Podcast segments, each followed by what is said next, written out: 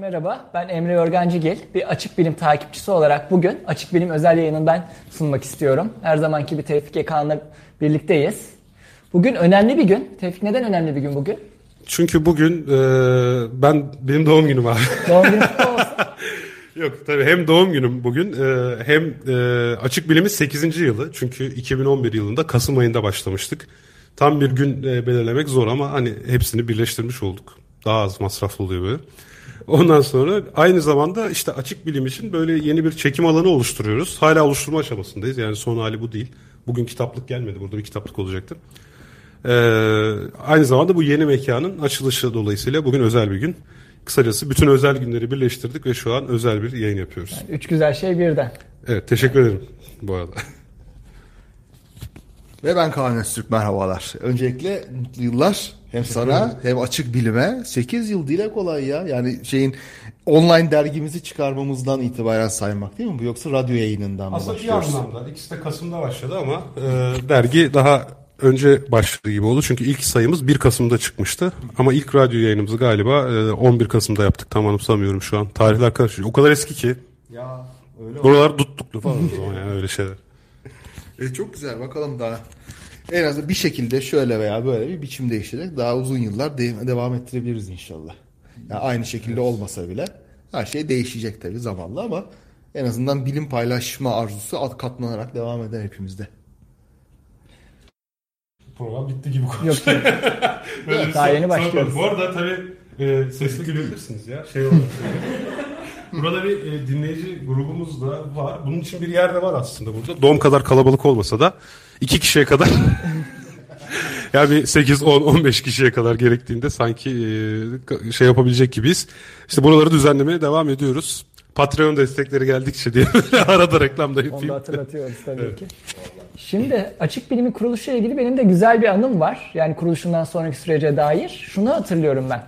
Hepinizin bildiği gibi 2009 Mart ayında TÜBİTAK Bilim Teknik dergisi Evrim'i sansürlemişti ve ondan sonra kendi kitlesini tamamen kaybetmişti. Ve tam o ay, yanlış hatırlamıyorsam 2009 Mart'ında TÜBİTAK Bilim Teknik'ten ayrılan Raşit Birdilek ve ekibi NTV Bilim Dergisi'ni kurmuşlardı. Ve NTV Bilim çok güzel bir dergiydi. Hatta Nisan 2009 sayısında muhteşem bir Evrim sayısı hazırlamıştı. Hatırlıyor musunuz onu? Evet. Ben de hala var o. Yani, o bazı sayılarını ben saklamışımdır. Onu ben çok iyi hatırlıyorum. Yani bu İlk böyle kişisel blogumu başlattığım zamanlardı ve o konuda da böyle gayet sinirlenerek diyeyim yani yazdığım şeyler vardı. Ondan sonra NTV Bilim'i takip ettik vesaire. Ondan sonra da tabii başlayınca Açık Bilim teklifte geldi sağ olsun katkıda bulun diye. Elimden gelen katkıda bulunmaya çalıştım. Zaten aslına bakarsanız bizim dergi çıkarma sürecimizde biraz öyle. Yani bunları 100. programda biraz konuşmuştuk ama şimdi tekrar görüntülü haliyle de konuşalım. Hatta belki de Türkiye'de bilim yayıncılığı konusunda biraz bugün birkaç kelam da ederiz diye düşünüyorum. Yani NTV Bilim kapanınca ben özellikle al işte bu, en azından böyle bir şey vardı. Hani çünkü dergi çıkarmak gerçekten de Türkiye'de finansal olarak kuvvetli olmayı gerektirir. Basılı dergiden bahsediyorum tabii ki. Sebebi de tüm dergi çıkaranlar şu an bir şekilde bu yayını dinleyecekse tasdik edeceklerdir. Ki şu sıralar hepiniz özellikle de kağıt fiyatları arttıktan sonra çatır çatır dergilerin kapanmaya başladığını, yayını durdurduklarını maalesef. Ya da yani internete geçtiklerini duyuyorsunuz. Rabarba dergi en son mesela bu şeye uğradı. Komplike dergi var, Güney An'ın çıkardığı o basılı çıkacaktı. Plan tamamen değişti. Elektronik çıktı. Şu an Trip dergi dağıtımla ilgili problemler yaşıyor. Var, bunun birkaç sebebi var. Belki de yeri gelmişken bunları konuşmak lazım. Tabii. Birincisi Türkiye'de dağıtım tekelleşmiş durumda. Ve o tekelle en son el değiştirdi biliyorsunuz. Bir gruptan diğerine geçti. Evet. Bu da dağıtımcıların Türkiye'de istediği dergiyi öne çıkarma, istediği dergiyi kapanma noktasına getirme gibi müthiş bir kuvvet veriyor onlara. Bu çok korkunç bir şey. Artı Türkiye'de kitap evlerinin de işte tekelleşmesi benzer biçimde istediği dergiyi ön plana çıkarıp istediğini geriye atma. Böylece aslında medya üzerinde bir kontrol yaratma, rekabet üzerinde çok önemli bir etkiye sahip olma aracılığıyla bir kontrol yaratma durumu ortaya çıkıyor. Nitekim NTV Bilim çıktığında da ben bu sebeple sevinmiştim. Sonuçta arkasında Doğuş Yayın Grubu gibi dergi zarar etse bile belli ilkelerle o ilkeler korunabilseydi belli ilkeler sebebiyle o dergiyi çıkarmaya devam edeceklerini düşünüyordum. Evet, lazım. O dönemde Doğuş Yayın Grubu bugünkü gibi bir yandaş grubu değildi. Daha bağımsız bir görüntü sergiliyordu. NTV Bilim, NTV Tarih. NTV Tarih vardı, doğru. Yani onların ikisi de çok takdire şayan editoryal politikaları olan bağımsız dergilerdi. Evet. Ben şu an isim vermeyeyim tabii de o dönemde bir havacılık belgeselinin satışı sebebiyle zaten grubu ziyaret etmiştim ve gruptaki üst düzey bir yönetici bana Vogue dışında, o kadın moda dergisi var ya, Vogue dışında zaten hiçbir derginin kar etmediğini söylemişti. Yani dergi çıkarma işi Türkiye'deki şartlarda baktığınız zaman sadece emek gibi bir fedakarlık değil, bayağı parasal bir fedakarlık da gerektiriyor neredeyse. Mesela şu an herkese bilim teknolojiyi ben o yüzden zaten hem içindeyim, canla başla çalışıyorum. Çünkü inanın mesela kimse o işten para kazanmıyor. Anca orada çalışan insanların maaşını döndürüyor. Öyle bir amaç da yok. Yani bazı şeyler işte ilke için yapılıyor. Nitekim o dönemde işte NTV Bilim'in kapanması bende bu anlamda bir infial yarattı. Evet. İşte aklıma ilk gelen de vakti zamanında beraber bilim forumlarında moderatörlük yaptığım ve çok da sevdiğim Çağrı Yalçın. Hepiniz tanıyorsunuz. Konuyu Çağrı Yalçın'a açtım, bir mail attım. Dedim ki abi dedim, ben dedim benim kafamda basılı dergi çıkarmak vardı bu arada. Yani o finansal fedakarlığı gerekirse ben yapmayı düşünüyordum. Dedim abi yani bir basılı dergi çıkarsak mı? Çünkü yakın zamanda ben de bir havacılık dergisi çıkarmıştım. 9 sayı çıkabilmiştik. Sonra kapatmıştık. İyi kötü daha önce hatta ahşap sektörü dergisi çıkarmıştım. Ne alaka diyeceksiniz ama yani bir şekilde yayıncılık deneyimi benim üniversite öğrenciliğimden beri vardı çünkü. Sağ olsun Çağrı da çok olumlu tepki verdi ama dedi bunun basılı olmasına ne gerek var ki, artık dergicilik internetten de gayet yapılabilir.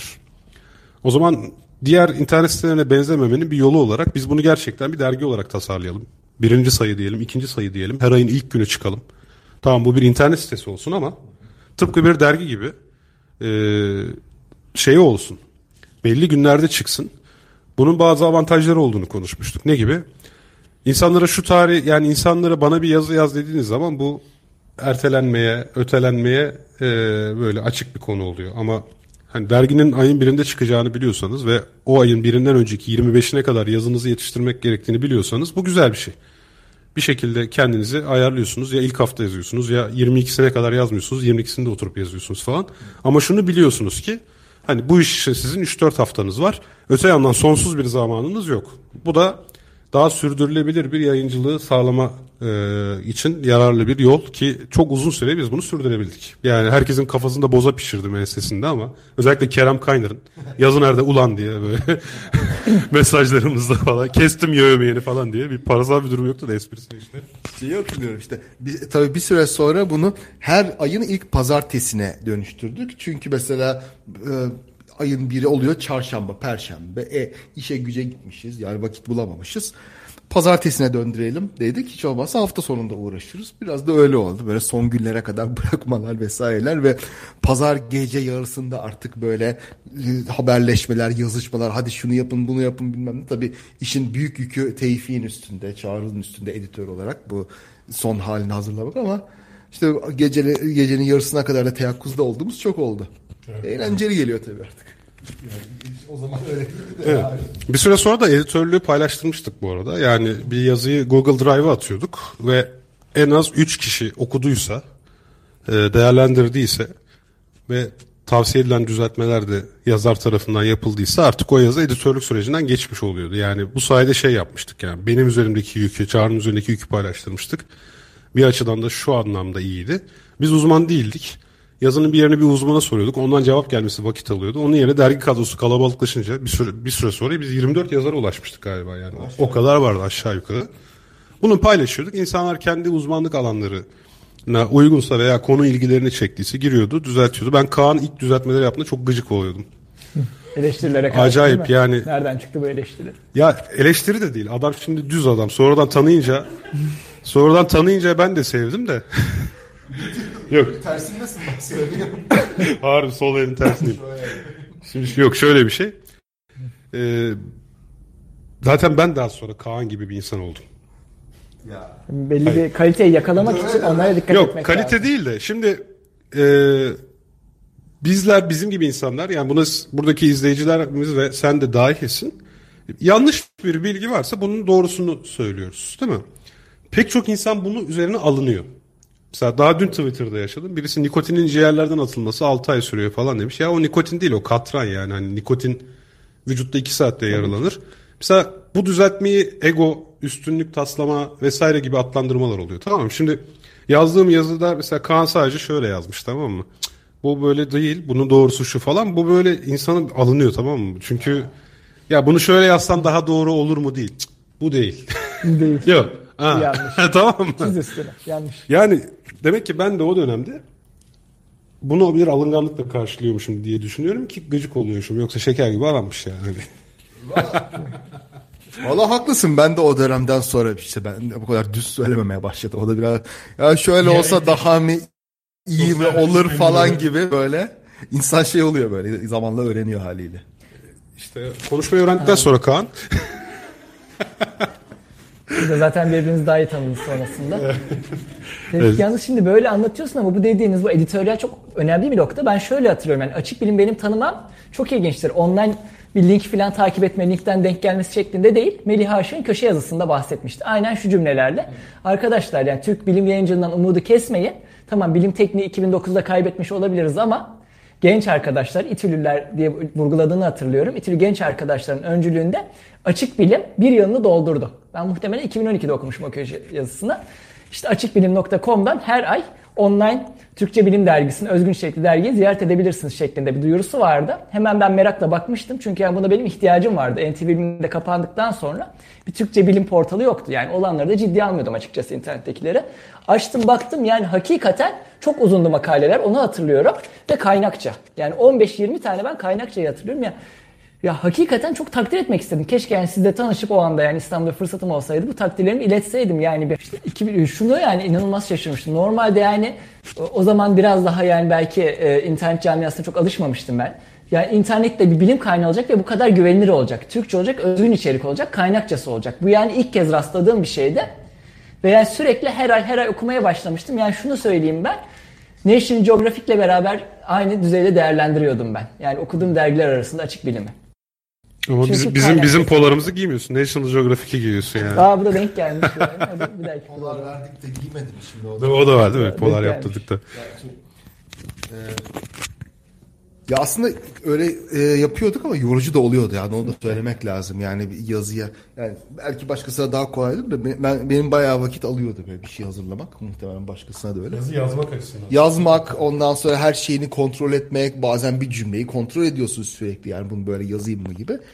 Biraz yorucu oluyor ama bence yani popüler bilim dergilerinde de takip edilmesi gereken şey bu biraz. Yani kaynakları vermek, etraflıca anlatmak.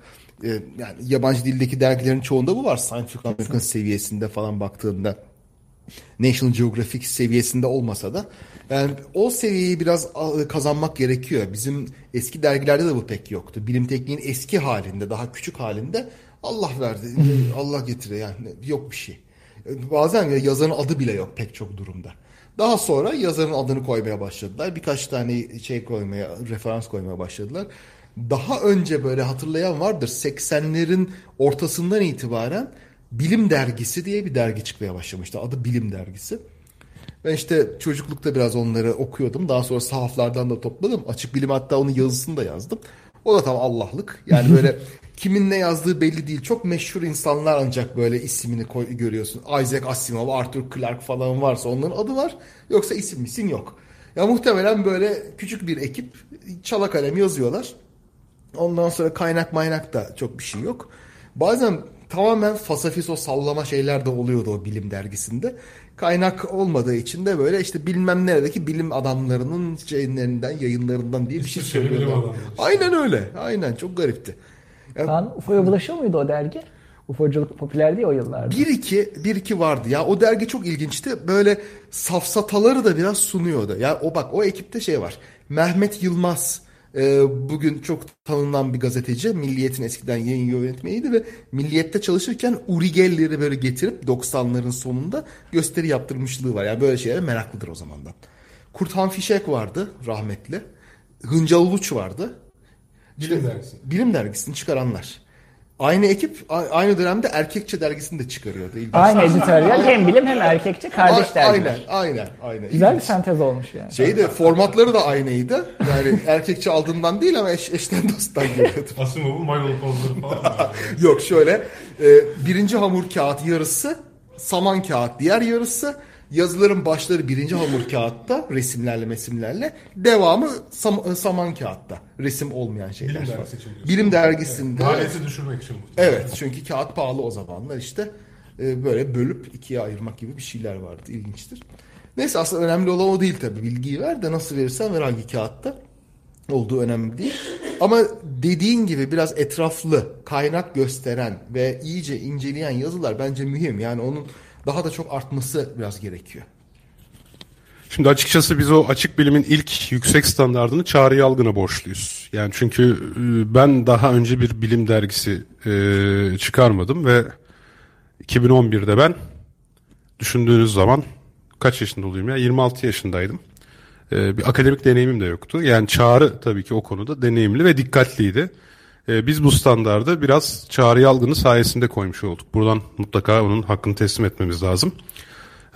Ve sadece bu yazılarda kaynak göstermek değil mesele. Biz telifi olmayan fotoğraflar kullanmaya da dikkat ediyorduk. Yani %1, %2 belki gözden kaçmıştır. Geçmişe dönük bir konunun garantisini veremem.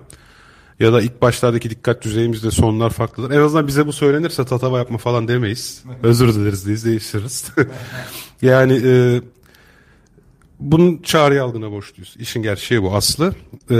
Ve açıkçası ben şuna inanıyorum. Bunu bize öyle söyledikleri için inanıyorum. Övünmek gibi algılanmasın.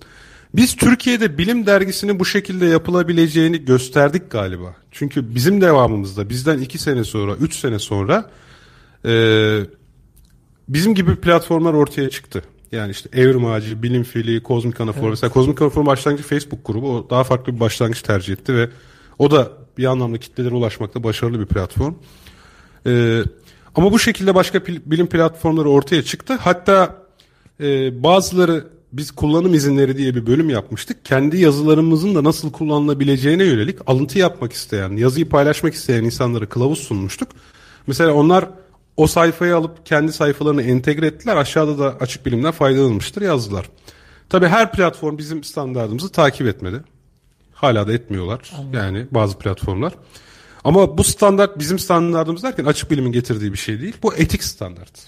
Yani etik standart zaten bu. Biz bu yayınlarda defalarca intihal konusundan bahsettik. Çokça konuştuk. Bunu yapmamaya biz bayağı özen gösterdik. Dediğim gibi bizim şeyimiz bile vardı. Hani yazarlarımıza bir kılavuz hazırlayıp telifsiz fotoğraf ararken şu kaynaklardan şu şekilde aratabilirsiniz. Mutlaka telif kullanılması lazım, kaynak kullanılması lazım diye. Bir de şu var. Günümüzde yazıların maalesef biz de aynı yola gidiyoruz artık yavaş yavaş. Belki Twitter buna sebep oldu. Ama yani yeni medyanın yeni yapısı şu. Bir yazı mümkün olduğunca kısa ve derdini çok daha kısa bir şey içerisinde detaysız bir biçimde detayını merak eden araştırsın şeklinde sunuluyor. Bizim açık bilimdeki yazı standardımız, hatta biz konuk yazarlara bunu şu cümleyle ifade ediyorduk. Bir konuyu etraflıca ele alan. Yüzeysel değil kesinlikle. Yüzeysel değil, etraflıca ele alan, bu konudaki doğru bilgi kaynaklarını uygun bir derinlikte derleyen ve tabii ki sonunda mutlaka kaynaklarına yer veren. Ama işte oradaki anahtar kelime etraflıcaydı. Bir açık bilim yazısı galiba geçen sen söylemiştin. Bir açık bilim yazısını okumak toplamda 15 ila 25 dakikaya mal oluyordu. Yani 5 dakikalık bir okuma değil. 15 ila 25 dakikalık bir okuma ve yazı içerisinde sizi zaten ilave okumalara yönlendirecek yerler oluyordu. Mesela hani böyle bir durum var. Bununla ilgili bir video var bu arada. İzlemek isteyen tıklasın. Veya aşağıda başka bir siteden alınan bir JavaScript'le bir oyun, eğer o konuyla ilgili bir oyun varsa onun oyunu yazının içinde olmak üzere. Bu şekilde bir yazı standardı belirlemiştik. Çünkü cep telefonlarının kullanımının yaygın olduğu yıllar değildi başladığımız yıllar. Yani insanların hala bir şey okumak için daha çok PC'yi kullandıkları. Yani bir bilgisayar ekranında, monitörden okudukları dönemlerdi. Biraz da onunla alakalı. Bugün herkes mobile çalışıyor. Belki de zaten bugünkü kullanımda doğru olan odur. Ama insanlar hala o çağda bilgisayar kullanıyorlardı. Bu tür şeyleri ziyaret etmek ve okumak için. Evet. Bu tabii durumu değiştiriyor. Şimdi şahsen ben de bir şeyi telefondan okurken odaklanma süremin azaldığını da hissediyorum. Yani biraz da belki bunu göz önünde tutmak lazım. Bir de her şeyden önce yani bu kadar ayrıntılı bir yazıyı her ay hazırlamak da biraz zor. Biraz pilimizi bitiren de o oldu diye tahmin ediyorum. Mermilerimizi tükettik. Yani tabii dağarcığında zaten olan bir bilgiyi böyle etraflı bir şekilde sunmak zaten bu bir ayda yapabileceğin bir şey. Onu her ay yapacak olursan yeni bir şeyi iyice hazmetmeye de çok vaktin yok. Başka şeylerle, işlerle uğraşırken. O bakımdan aslında böyle bir şeyin biraz daha büyük bir yayıncılık çerçevesi içinde kişilere birkaç ayda bir mesela bir yazı görevi düşecek şekilde yapılması daha böyle idame ettirilebilir bir çözüm olurdu. Belki daha sonra yine öyle bir fırsat çıkar. Yani bizimkisi bu kadar sürdü ama yine de iyi sürdü aslında. Çok yani dergiyi tekrardan yenileme gibi bir fikriniz olabilir uzun vadede diyorsunuz. Yeni ekiple, yeni insanlarla, yeni katkılarla. Bana sorarsan yazının devri bitti. Şu an isterse bu açık bilimin yönlendiricisi benim. Çünkü çok uzun dergi kapandıktan sonra bütün sistemi üzerime aldım. İşte şu an küçük bir ekiple web sitesini yeniden dizayn ettik, podcast kanalını çevirdik işte vesaire. Yani şuradaki montajlar vesaire diye düşünürsen biz artık bu yatırımı hep sesli ve görüntülü yatırıma yaptık. Yeni medya. Yani tekrar yazılı medyaya dönmek benim kanaatimce şu an geçerli değil. Yani hani yazı yazıp onlar seslendirilir mi dersen ona varım. Hele 15 dakikalık yazılar gerçekten düşünüyorum da şimdi. Yani o formata tekrardan dönmemiz zor olur değil mi? 15 dakika tek bir makale. Evet ama şimdi internet kaynağı oluşturmak dediğimiz de bu. Açık Bilim'in arşivinde 580 yazı var. Hala Google'dan, sadece Google'dan insanların anahtar kelime arayarak gelmesinin neticesinde ayda 120 bin okunmaya ulaşıyor. Hala. Hite. Evet hala. Bakın hiçbir promosyon yok.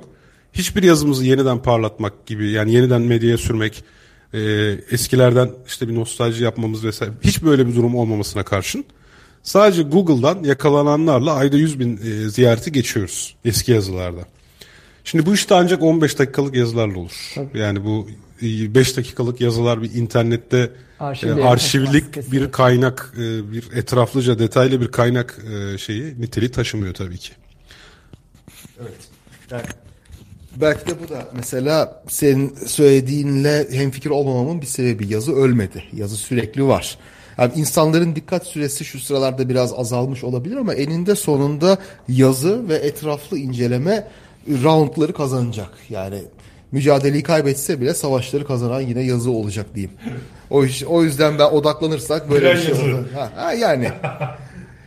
Ama bence ikinizin de haklı olduğu noktalar var bu noktada. Kaan mesela dediği gibi arşivlik değeri olacak. Yani bir başvuru kaynağı olarak duracak ama yani yeni başvuru içerik. Başvuru kaynağı. Yani bu cümleyi getirememiştim. Yani. Ama interaktif olarak yani tabii ki artık bundan sonra videolar. Çünkü yani interaktif insanlar anlık etkileşime girmek istiyor. Yani tutup yazıyı okuyacak, ondan sonra bir comment atacak filan. Burada bir interaktiflik kalmıyor. Bir aylık bir süreye giriyor arasında. Ama şu anda mesela istesek soru alırdık buradan. Sorularla yayını yönlendirirdik. İnsanlar bir şeyler gönderirdi. Şey de var. Kübra kamera arkasında. Dediğim tabii yani bilgi üretenler açısından da kolay bir çözüm. Yani konuşmak her zaman yazmaktan daha kolaydır. Şimdi görüyoruz mesela birileri kitap çıkarttım diyor. Bakıyorsun kitaba adam konuşmuş, birisi onu kaydetmiş, yazıya geçirmiş, aynen, kitap diye satıyor. Yani aslında kitap yazmak öyle bir şey değil ama şu anda moda biraz da ona döndü. O biraz da beni korkutuyor aslında. Çünkü eski sözlü kültür dediğin şey bir yere götürmedi. Yazılı kültürle aslında bilgi birikimi hızlandı. Bu yani encamımız ne olacak bilmiyorum. İlerisi ne olacak ama hayırlısı. Ama sözlü kültürü sebebi kayda geçmemesi. Yani şu an sen videolarla, podcastlerle kayda geçiriyorsun. Doğru diyorsun ama sözlü kültürde bir de sığlık var. Yazıda böyle saatlerce, günlerce bir şey üzerinde düşündüğünde daha derine iniyorsun. Öyle bir sorunumuz da var. Ama hiç yoktan iyidir diyerek yani derinlemesine okuyup ettikten sonra sözlü olarak aktarmak, insanların da özellikle derinle okumaya çok vakti yoksa iyi bir ara çözüm de olabilir. O açıdan haklısın. Ya bir de şöyle bir durum var. Ben özellikle bunu dinleyici kitlemizin böyle olduğunu biliyorum. İnsanların okumaya vakti yok. İstanbul gibi şehirlerde trafikte 2,5-3 saat geçiriyorsun. İşte böyle durumlarda özellikle sesli yayınlar ya da görüntülü yayınlar, sonuçta onların sesi de var. Evet. İnsanlar tam olarak da böyle zamanlarda, çünkü artık kullanabildiğimiz vakit gerçekten çok az. Yani başka bir sürü şey vaktimizi çalıyor.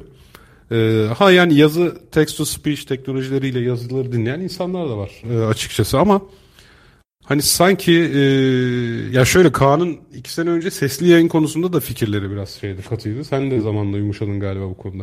Valla şöyle diyeyim, ben de mesela kendi tecrübemle de bir şeyi dinlediğimde veya videosunu seyrettiğimde bazı şeyleri çok kolay anladığımı da fark ettim. Yani 2-3 sene önce mesela hiç bilmediğim yeni bir alana girdiğimde bununla ilgili internet videolarını, böyle Coursera dersleri falan gibi şeyleri seyrettiğimde ya tamam, anlıyorum lan, güzel. Yani kitap olsa önümde kocaman tuğla gibi bir kitap, göz korkutuyor.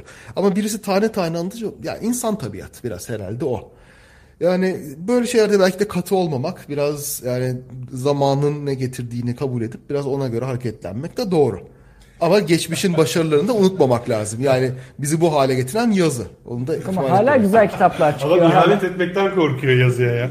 Yok, yazı her zaman gücünü koruyacak. Mesela yani Harari çok da devrimci fikirler söylüyor ama kitapla ortaya koydu. Tutup podcast'te çıkmadı, YouTube'da çıkmadı. O kitaplarıyla ortaya çıktı. Doğru. Ve onun kitapları üzerinden podcast'ler çekiliyor. Yani her zaman kitap olacak.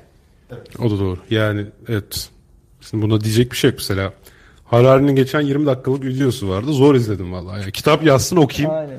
Ama videosunu izleyemedim yani. O adamı da kitapla sevmişiz biz. Yapacak bir şey yok yani. Kitapla kendini ortaya koydu. Artık videolar onların hep türevlenmesi yani. Onun üzerine eklentiler.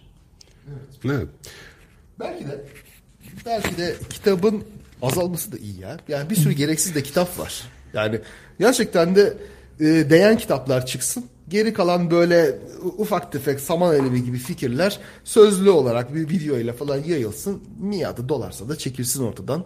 Kitaplar, hak eden kitaplar ortada olsun gibi. Ama olacak mı bilmem yani. Abi kitabın varlığını tartışmayalım zaten ya. Yani yazıyla podcast'ı karşılaştırıyorduk. Yani. Kitaba ne ara geçtik? Kitap yazı işte, derinlemesine inceleme dediğin şey kitap oluyor bir yerde. Yani kitabı bir sesli kaydettiğiniz zaman mesela benim astrolojinin bilimle imtihanını biraz sadeleştirerek seslenen kitapta 4,5 saat sürdü. Yani bu arada o da işte kitap ve sesli hale gelmiş. Hani aslında bak güzel. Yani şu itiraf edeyim, ben 4,5 saatte okuyamam bir kitabı. Ama dinlersen dinliyorsun işte. Hadi bir baştan al biraz. 5,5-6 saat olsun yani. Bu iyi bir şey aslında. Yani karlı bir durum. Şimdi bence okusan 4,5 saat ya, okuma hızıyla dinleme hızı birbirine eşitse demek ki. Yani sabrın olmaz belki. Sabrın olmaz. Çünkü 4 saat boyunca kitap satırları takip etmek açıkçası zor yani. Çok 2-3 güne yayılacağına tek günle mesela. Tek bir trafiğe kaldığın zaman da bitiyor. Ha, ya şimdi mesele o işte. Hani az önce ona değiniyordum, yarım kaldı. Şimdi insanlar trafikte dinliyor. Koşu yaparken, antrenman yaparken bilgileniyor. Yani şimdi eskiden sadece kitabın olduğu bir dünyada vaktinizi kitaba ikamet yani tamamen ona ayırmanız lazım. Evet. Tamam mı? Tamamen tahsis etmeniz gerekiyor tüm vaktinizi ona. Ama şimdi mesela benim artık 8 yıl içerisinde bir sürü dinleyici geri bildirimiyle kimin bizi ne zaman dinlediğine yönelik böyle bir sürü veri birikti benim kafamda. Hani trafiği söyledik, koşarken, spor yaparken söyledik ama bilhassa tasarım öğrencileri, mimarlık öğrencileri vesaire veya tasarımcılar, bu işi meslek edinenler iş yaparken dinliyorlar. Yani ve bunun oldukça hani çalışma sıkıntısını azalttığı için muhtemelen ve o sırada bir şey öğrenmek keyifli bir şey. Bunu biliyoruz. Yani evrimsel olarak bir bilgi aldığınız zaman aslında keyif alıyorsunuz. İşte bu müthiş bir imkan. Mesela bu kitabın bir insana asla sağlayamayacağı bir imkan. Başka bir iş yaparken öğrenme ve o kitapta artık her neyse o fikirleri elde etmek yani. Doğru diyorsun. Yani bunlar mühim. Ben de kendi şeylere baktığımda yürürken olsun, bulaşık yıkarken olsun falan bir şeyleri dinlediğimde bu hoş bir şey geliyor. Kafayı da çalıştırıyorsun bir yandan. Tabii zamanla çalıştıracak. Evet. Değil mi? Yani kafa çalıştırmak istemeyen zamanlarda. Hayatımızda ölçü yapmıyorum ama. Hayata bak. Ha iyi. Tamam. Yapsam podcast dinler bu anlamda. Evet yani tamam, ikna ettin beni. O zaman program bitti.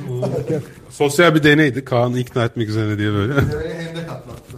Peki açık bilimi bundan sonra neler bekliyor? Mesela yeni projeler nasıl olabilir? Evet, şimdi güzel soru.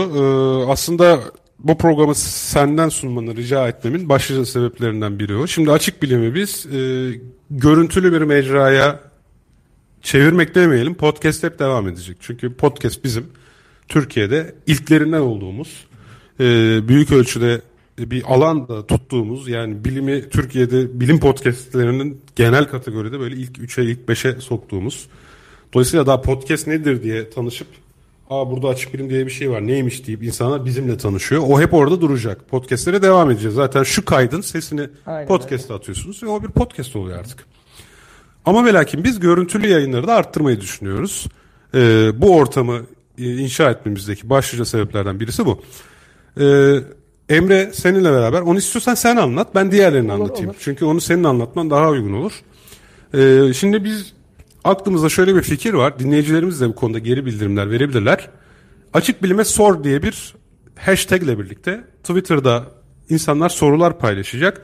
Ve biz de bu soruları kaynaklarıyla beraber, yani biz derken ben, Kaan, tüm açık bilim yazarları, eski yeni açık bilim ailesi, Yalansavar ailesi, işte yine Bilim Fili, Nöroblog gibi bizim podcastimizde olan, kanalımızda olan diğer platformlardaki kişilerden uzmanlara bir selfie çekerek o sorunun cevabını uygun bir şekilde vermelerini, yani uygun düzey derinlikte vermelerini ve bize göndermelerini isteyeceğiz. Ve biz de bu videoları kesip biçerek uygun yayınlanabilir, izlenebilir hale getirerek kanalımıza koyacağız.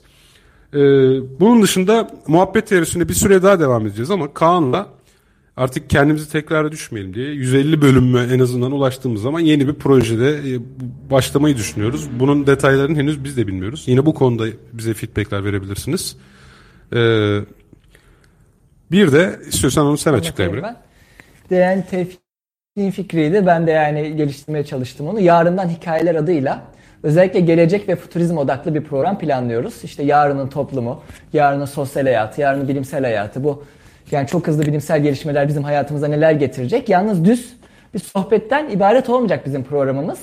Çok fazla interaktif katkı istiyoruz. İşte özellikle İstanbul bazlı etkinliklere mesela gitmek istiyoruz. Oralardan çeşitli kayıtlar alıp onların üzerine konuşmak istiyoruz. Aynı şekilde seyircilerimizin katkılarını istiyoruz. Evet, yani biraz sokağa ineceğiz. Sokağa inip insanlara mesela yapay zekanın onları korkutup korkutmadığını ya da yapay zeka dendiğinde ne anladıklarını soracağız, anlamaya çalışacağız. Temel odamız gelecek olacak. Yapay zeka, nanoteknoloji ya da sosyal kültürel değişimler.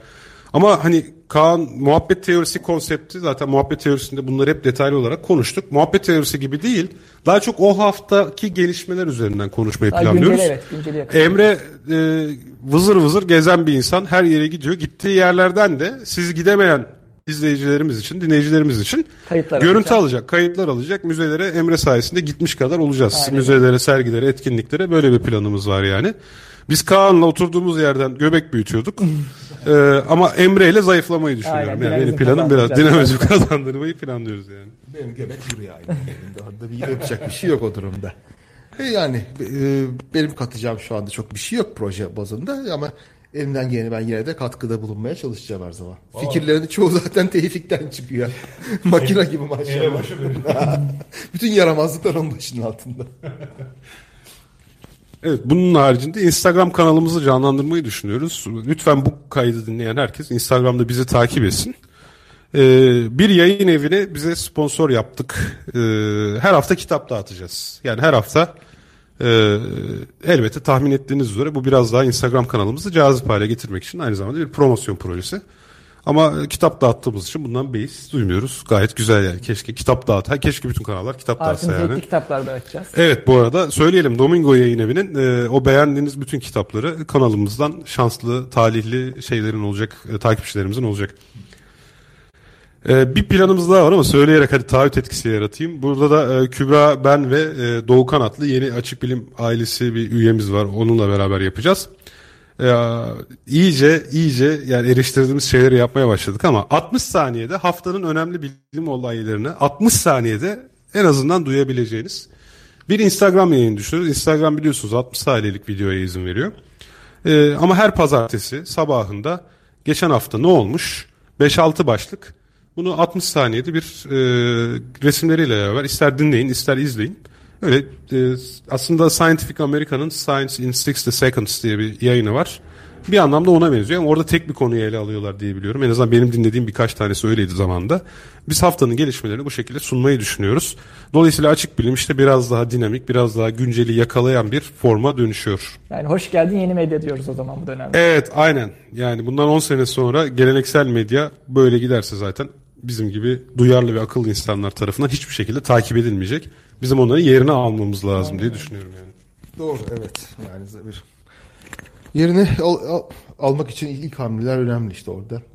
Yol açmak, demin söylediğin gibi açık bilimin dergi halinde nasıl başkalarına bir örnek teşkil edebildiysek, o mutluluğu yaşayabildiysek belki bundan sonra da sözlü, görsel yayınlarda da aynı mutluluğu yaşama şansımız olabilir. Evet.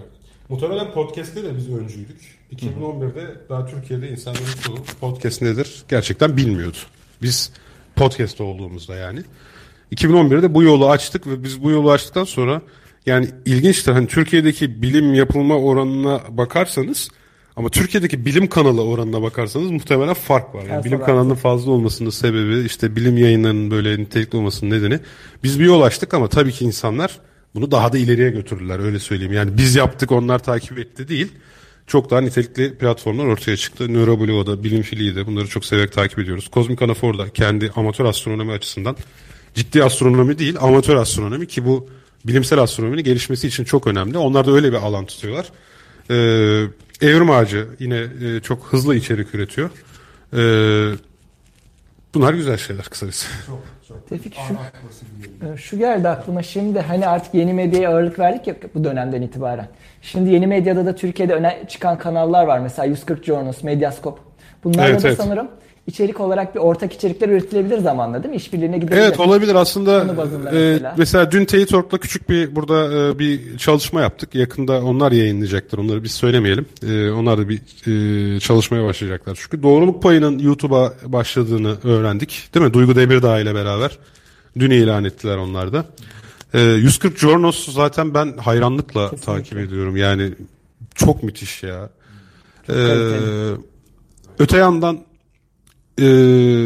başka kim söylüyor? Mediascope Ruşen Çakır öncülüğünde başladı. O da şu an bayağı onların profesyonel bir stüdyoları var. Bizim gibi bir köşede çekmiyorlar. Mediascope sadece takip ederek gündemde kalabileceğiniz bir yer. Öte yandan hala geleneksel medyada cesaretli ve bağımsız insanlar var. Ben onları da anmak isterim. Yavuz Ohan vardır mesela. Yani RSFM'de artık gerçekten hayattaki haber damarlarım Yavuz Ohan. O bir şeyden bahsederse haberim oluyor. Çünkü Flash Haber bağımlılığı programımızdan beri ben haber takip etmiyorum internetten. Kaan beni ikna etti orada çok iyi bir şekilde. Ünsal Ünlü'yü de eklemek lazım. Ünsal Ünlü'yü de eklemek lazım. Yine bir gazeteci beyefendi daha var. Adını unutuyorum. Takip ediyorum onu da. Ünsal Ünlü gibi. O da 150. programına ulaştı galiba. İsmi neydi? Bilen var mı? Ya ismini de unutmuş olduk. Yok. Atilla Yeşilada var bu arada. Ya var ya, adam tavrına hayranım ya. Gerçekten ileride bir Atilla Yeşilada olmak isterim. Ya valla büyüyünce Atilla Yeşilada olacağım ya. Atilla hocam, yani bizi siz duyuyorsanız bir gün sizi buraya bekliyoruz ya. Böyle tatlılıkla anlatılamaz ki. Rakı içmek istiyorum ben onunla ya. Öyle bir şeyim var. Rakı muhabbeti. Tam öyle olacak. Bir Atanirun astrolog olmasına rağmen tam rakı içecek adam, tamam mı? Tam böyle oturacaksın, Ata abi anlat diyeceksin, anlatacak, tamam mı? Bir de Atilla Yeşilada yani. Gerçekten bu iki insanda rakı da sevmem ama işte o hissi yaratıyor. Ne söyleyecektim ben ya? Şimdi şöyle bir şey var. Bu saydığımız çoğu kuruluş fonlardan faydalanıyorlar. Ya biz de bugüne kadar hep açık bilimde ikileminde kaldığımız bir şey bu. Ya bir fondan mı faydalansak diye. Ama tabii Türkiye'de fondan, özellikle yurt dışı kaynaklı fonlardan faydalanmak bir süre sonra karşınıza bazı safsatalarla çıkılmasına neden olabiliyor. Öyle tehlikeler barındırıyor. Evet. İşte yani İngiltere'den bir vakıftan form aldığını varsa yarın İngiliz uşağısın yani. Ön yargılar, karalamalar. Şimdi o yüzden biz tabii kamusal fonlamayla devam etmeye karar vermiştik. Bu şekilde bize sorun yaratmayacak fonlar varsa onlardan faydalanmaya çalışacağız. Çünkü gerçekten ekipman kalitemizi arttırmamız lazım. Mesela burada şu an ışık yok. Klasik bir oda ışığıyla davranıyoruz ama buraya cep telefonuyla çekiyoruz. Gene mikrofonlarımız var, sağ olsun Patreon'daki destekçilerimiz bize ekipmanları kazandılar. Buraya bir bilgisayar da aldık bu arada. Videoları editleyebilecek. Yine Patreon bütçemizden aldık. Çok teşekkür ediyoruz Patreon'dan bizi destekleyenlere. Ki bazıları burada aramızda zaten. Nakit alıyoruz artık bu arada. İçeride şey var. Oraya atarsınız. Çıkarken. Turnike taktık kapıya böyle. Kredi kartıyla geçiyorsunuz. Yani bu fonları araştıracağız ama herhalde kamusal fonlamayla devam edeceğiz. Bir şekilde öyle düşünüyoruz. Çok teşekkür ediyoruz bu arada hepinize. Gerçekten. Durum bu galiba, benim artık çok söyleyeceğim bir şey kalmadı. kutlamalara falan başlayabiliriz. Aynen, senin diyeceğin bir şey yoksa. Şöyle muhteşem bir 7 yıl geçirdik. 8. yıla giriyoruz. Artık yeni kanallarla, arkadaşların desteğiyle, yani takipçilerimizin desteğiyle en güzel şekilde devam edeceğiz. Evet, o zaman çok teşekkür ediyoruz. Biz şimdi burada bir pasta keseceğiz. Benim doğum günüm ve Açık Bilim'in doğum günü münasebetiyle 2 pastamız var. Onu keseceğiz, sonra kapatıp yiyeceğiz. Yani. Aynen. Doğum günümüz kutlu olsun o zaman. Evet, doğum günümüz kutlu olsun. Daha fazla bilgi edinmek isteyenler Tarihi Osmanlı Mecmuası'nın 3. cüzünün 1912. sayfasına bakabilirler efendim.